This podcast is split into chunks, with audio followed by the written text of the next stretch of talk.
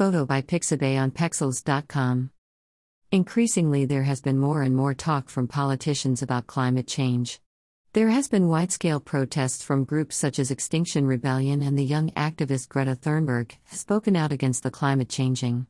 Personally, I believe there has always been climate change taking place over a gradual basis for millions of years, but the meddling with nature by humans over the past couple of hundred years has damaged the balance and has exacerbated and quickened the changes. When the powers that be focused on the climate, I was glad that finally people at the top seemed to start caring about nature. But I then started to feel that the focus seemed very much on green technology. Is this type of technology really green? For example, where do the batteries for electric cars come from? I don't know, but I don't believe technology is the be all and end all. If I were in politics, I would also opt for more incentives to use public transport, safer, more attractive, and convenient paths to walk on, better cycle routes. Behind all the talk about climate change, there is another emergency going on that is closely connected to the issue. This is the biodiversity emergency.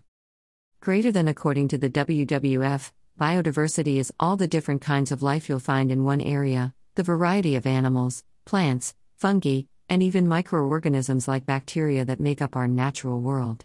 Each of these species and organisms work together in ecosystems, like an intricate web, to maintain balance and support life.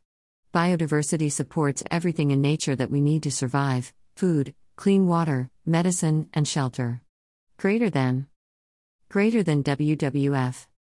But the WWF adds as humans put increasing pressure on the planet, using it and consuming more resources than ever before, we risk upsetting the balance of ecosystems and losing biodiversity. The Wildlife Charities https colon slash slash www.worldwildlife.org slash pages slash Living Planet Report 2018 found the global populations of mammals, fish, birds, reptiles, and amphibians had declined by 60% on average since 1970. Borneo's forests are vital for biodiversity, but too often attracts humans wanting to plunder it for natural resources such as trees, coal, metals, minerals, and rubber. Depressingly, the WWF says 30% of Borneo's forests have been destroyed in only 40 years. Of course, this will have an impact on its wildlife. Half of all critically endangered Bornean orangutans have been lost in the past 20 years. The decline of biodiversity is happening in Britain too. In a recent RSPB magazine, it stated that the latest State of Nature reports that the abundance and distribution of nature in the UK has declined by 13 and 5% respectively since the 1970s. Since the 1950s, the UK has lost roughly one wildflower species per county per year. These are vital for moths, butterflies, and other insects. Indeed, the abundance of butterflies has decreased by 16%. Insects, as well as being important for pollination, are important food for birds. What happens to one species affects another, such is the way of ecosystems. According to State of Nature report, the causes are agricultural management, climate change, urbanization, pollution, woodland management, and invasive non native species. Climate change harms nature, but so too does pollution. So too does habitat loss and urbanization.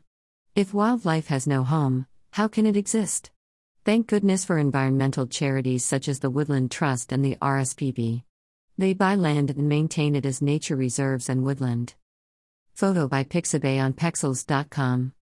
Climate change has a negative impact on wildlife, but if we work with nature, not against it as we have done in the past and present day, we can, I believe, help to combat climate change, or at least reduce its most harmful effects.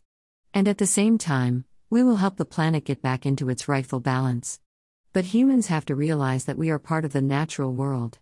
In a religious, spiritual, and ecological sense, I suspect we are meant to be the caretakers of the planet, not the lords and masters. The hypocrisy of the world's politicians strikes me. The UK's Prime Minister is good at talking the talk, not so good when it comes to actually genuinely caring about the environment. He and his party want another runway at Heathrow Airport, they wanted to plow on with HS2, a very expensive and unnecessary high speed train that will destroy ancient woodlands, they are seemingly intent on destroying wildlife habitat for often unnecessary office and home developments, even though there are many empty and derelict buildings in urban and suburban landscapes that could and should be used. Now he will proclaim how Britain will be carbon neutral. You want to be carbon neutral? Why not put nature first, protect our wildlife habitats, leave our green spaces alone, create more nature reserves? Look after nature, and we will find nature will more than likely return the favor. WWF Endangered Species Conservation, World Wildlife Fund. RSPB underscore state of nature underscore summary report underscore UK.pdf. What is biodiversity? Pages wwf worldwildlife.org